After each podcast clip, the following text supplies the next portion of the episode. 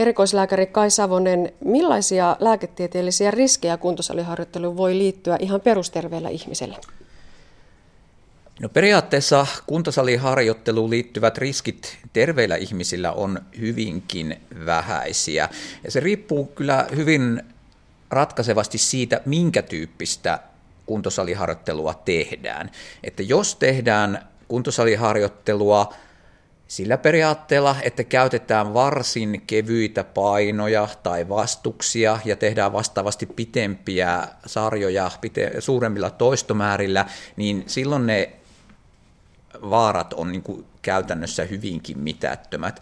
Mutta sitten jos meillä on sellainen liikkuja, joka esimerkiksi lihasmassaa kasvattaakseen tekeekin sitten eh, käyttää suurempia painoja, niin kuin kovempi tehoista harjoittelua kaiken kaikkiaan, niin totta kai tällaiseen kovempi tehoiseen harjoitteluun voi liittyä sitten ihan tämmöisiä lihasvenähtymien, revähtymien riskiä, ja kovasti jos treenaa, voi tulla sitten ylirasitusvammoja, melkeinpä nyt minne päin tahansa. Ja tietenkin jos sitten vapailla painoilla treenataan, niin sitten on aina niitä tapaturmavaaroja, että paino lipsahtaakin käsiltä vaikkapa selän päälle, niin siitä voi tulla sitten tämmöisiä siihen liittyviä traumoja.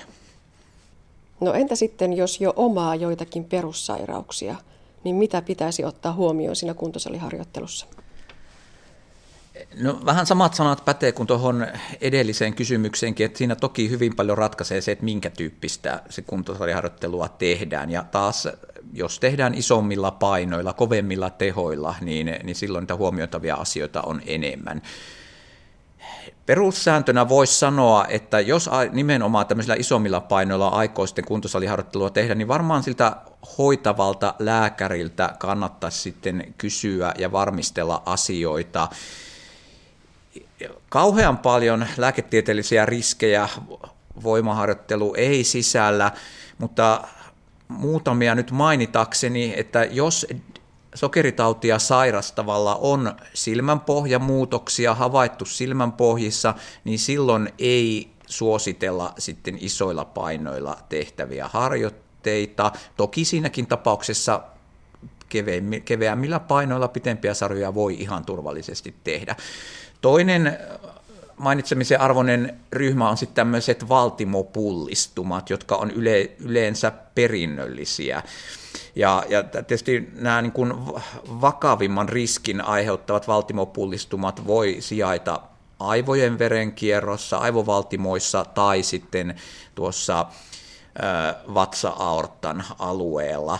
Ja näilläkin, jos potilaalla tiedetään olevan tämmöinen valtimopullistuma, niin silloin pitäisi välttää kovin raskaiden painojen kanssa treenaamista. Ja tuota, näissä tapauksissahan se ongelma on se, että monesti tämmöisistä valtimopullistumista kärsivät ei välttämättä itse tiedä, että onko tämmöinen, mutta siinä tapauksessa sukuhistoria on ihan keskeinen. Että jos suvussa tällaisia tapauksia tiedetään olevan, niin silloin pitäisi tämä aspekti selvitellä ennen kuin alkaa isojen painojen kanssa rymyämään.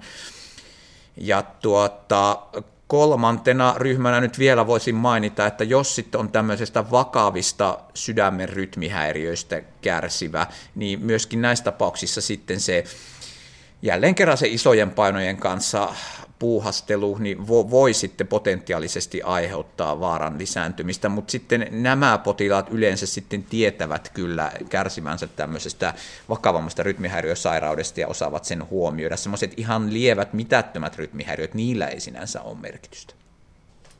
Näin siis lääketieteellisistä riskeistä erikoislääkäri Kai Savonen. Ja tässä on nyt kolmen osan verran harrastettu voimaharjoittelua ja on ehkä syytä puhua myös siitä, että mitä se harjoittelun jälkeen pitäisi tehdä. Mitä sanot Heikki Pentikäinen? No loppuverryttelyhän kuntosalilla, niin se voi olla pitkälti tuo alkulämmittelyn kaltainen. Eli poljetaan kuntopyörää tai cross-traineria tosi kevyesti, mieluummin vielä kevyemmin kuin silloin lämmittelyssä, niin sellaisen 50 minuutin ajan. Ja voidaan toki myös tehdä laitteessa tai jopa vapailla painoilla muutamia toistoja tosi kevyesti niissä liikkeissä lähinnä, mitä on harjoitettu siinä kyseisessä treenissä. Ja loppuverryttelystä käy kyllä myös hyvin kotimatka. Eli jos sen taittaa pyörällä tai jalan, autoa en suosittele siihen loppuveryttelyyn, mutta, mutta tuota, pyörällä tai jalan niin ihan hyvin, hyvin sen voi tehdä siinäkin. No venytellä voi kevyesti, jos kokee sen rentouttavaksi harjoituksen jälkeen, mutta pidemmät ja voimakkaammat venytykset kannattaa jättää sitten pari tuntia sinne harjoituksen jälkeen. Ja tieteellistä näyttöä venyttelyhyödyistä lihasarkuuden tai urheiluvammojen ehkäisyssä ei juurikaan ole. No kuntosaliharjoituksen jälkeen on tietysti tärkeää syödä hyvin, eli terveellistä proteiinipitoista perusruokaa, niin palautuminen lähtee käyntiin mukavasti. Ja asia, joka tahtoo tietysti kuntosaliharjoittelusta ja yleensäkin urheilusta innostuneilta monesti unohtua, on se, että se kuntohan oikeasti kasvaa vasta sitten levossa. Eli niitä vapaa-päiviä täytyy olla, olla siellä harjoitusten välissä riittävästi.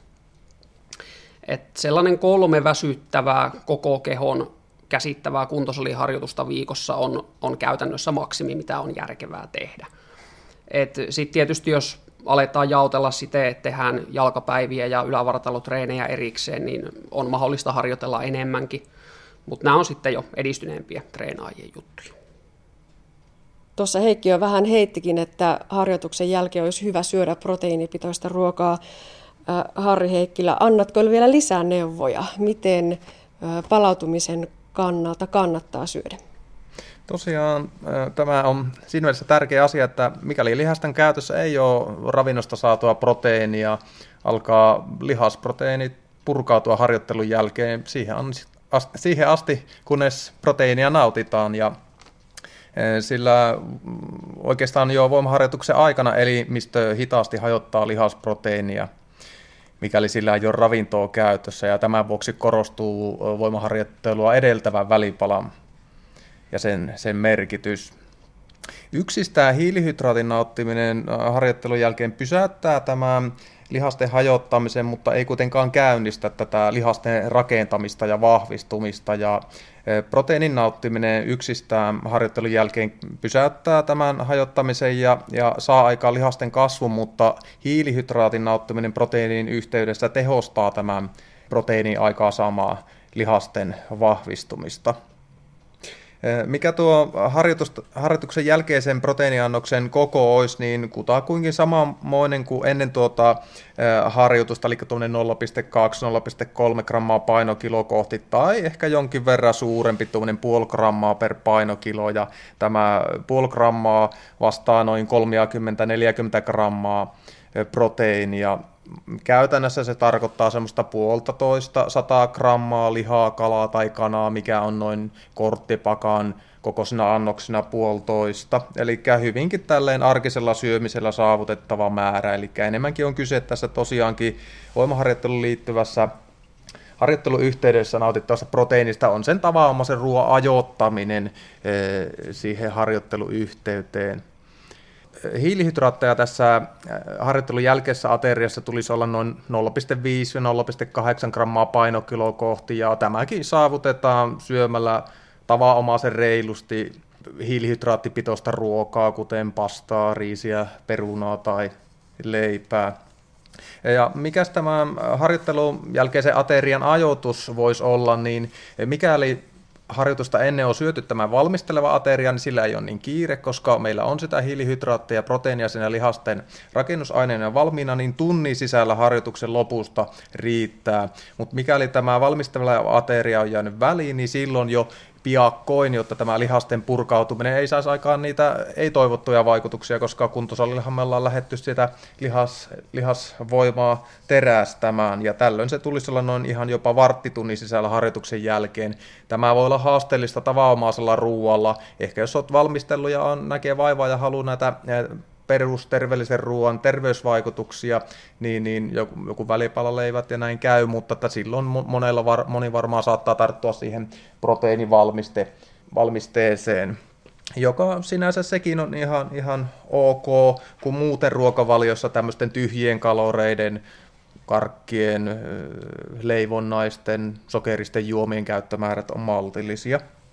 Ja Minkä takia nimenomaan tässä ennen harjoitusta sekä jälkeen tätä proteiinia ja hiilihydraattiakin nautitaan, jo, on, syynä on se, että tämän voimaharjoittelun jälkeen joidenkin tuntien, ehkä noin neljän viiden tunnin aikana tämä proteiinin rakentuminen on voimistunut. Se jatkuu kyllä noin vuorokauden kaksi, mutta mikäli tässä harjoittelun yhteydessä ei nautita proteiinia, niin tämä hyöty jää saamatta ja ne viiden tunnin jälkeen, jos alkaa vasta syömään, niin se, se on menetetty, sitä ei enää saavuteta sitä, las, sitä kasvua ja on arvioitu, että tämä harjoittelun jälkeisten tuntien proteiini synteesi on noin puolet siitä koko harjoituksen aikaa saamasta lihasten vahvistumisesta, eli siinä mielessä merkittävää. Toki moni ihminen jo tulee nälkäiseksi harjoittelun jälkeen ja toki jo ennen sitä viittä tuntia syö, mutta mikäli siinä ajoittaa vähän näin tarkemmin sitä ja tarkistaa sitä proteiini- ja hiilihydraatisaantimäärää, niin edut on sitten toki reilummat tutkimusten mukaan. Tämän harjoittelua ennen ja jälkeen tapahtuvaan syömisen lisäksi on tärkeää, että saadaan riittävästi energiaa, etenkin laihduttajat, jotka on miinuskaloreilla, niin silloin ei kyllä liha, lihakset vahvistu. Lähinnä ehkä vasta alkaella voidaan saavuttaa jonkunmoisia tuloksia, mutta on tärkeää siis syödä sen kulutuksen mukaan ja senkin takia just voi sille reippaasti syödä siinä harjoittelun jälkeen ja jopa sen seuraavan päivänkin aikana. Toki ylipainoisilla, niin tähän ehkä ne reilumman syömisen määrää voi ottaa tähän harjoitteluyhteyteen, jotta paino ei lähde nousemaan sitten entisestään. Ja miten tämä energiansaannin lisäys sitten onnistuu, niin ihan arkisesti tarkistamalla, tihentämällä hieman syömisrytmiä ja, tai kasvattamalla annoskokoja ja varmistamalla, että syö hiilihydraattipitoista täyssyväviljaa ja toki huolehtii myös rasvaa ja mieluiten terveellisemmässä muodossa, eli kasvirasvoja nauttien rypsiöljyä ruoanlaitossa ja kasvirasvalevitettä leivän päällä. Ja kova harjoittelevat voivat lisätä sitä energiasaantia tietoisemminkin ja suostus on tämmöinen 10 prosenttia yli energian kulutuksen, mitä tulisi syödä ja tästä seuraisi kuukaudessa noin yhden kilon painon nousu ja toki kova harjoittelevilla niin tavoitellaan, että tästä semmoinen vajaa puolet voisi olla optimaalisesti sitä lihasta. Eli tässä sitten on haettavissa vaan sitä, että no onko se painon nousu nyt sitten lihasta, mikäli tulokset ei parane, niin, niin silloin se on rasvamäärä ja sitten voi ehkä kohtuullista. Eli tässä on tämmöinen hyvin henkilökohtaisesti sitten tarkastellaan, että kuinka sitä plussakaloreita pidetään ja sitten on niin tota, painon tarkistuskausia sitten, jolloin tavoitellaan vaan sen voimatason ylläpitämistä ja silloin sitten vähän rasvamäärää vähennetään, että ollaan miinuskaloreilla. Ja proteiinisaannista on myös toki päivätason suositus, ja, ja optimaalinen saanti lihasten kasvun kannalta on tuommoinen 1,5-1,8 grammaa painokilo kohti vuorokaudessa, ja niin kuin tässä on todettukin, niin se on suhteellisen helppo saavuttaa, sillä keskiverto suomalaiset jo syö noin 17 prosenttia energiastaan proteiineina, mikä vastaa tuommoista 1,1-1,2 grammaa per painokilo vuorokaus, mutta kun nämä henkilöt alkaa harrastaa liikuntaa, heidän syömismääränsä kasvaa ja samoin sitten myös proteiinipitoisten ruokien käyttömäärä kasvaa, ja kun ajoitetaan siihen harjoitteluyhteyteen ehkä joku ylimääräinen proteiiniannos, niin saavutetaan hyvinkin tätä, tämä optimaalinen, jopa tuommoinen 1,7-1,8 gramman vuorokaustasoinen saanti. Eli päästään aivan ihanteelliselle tasolle.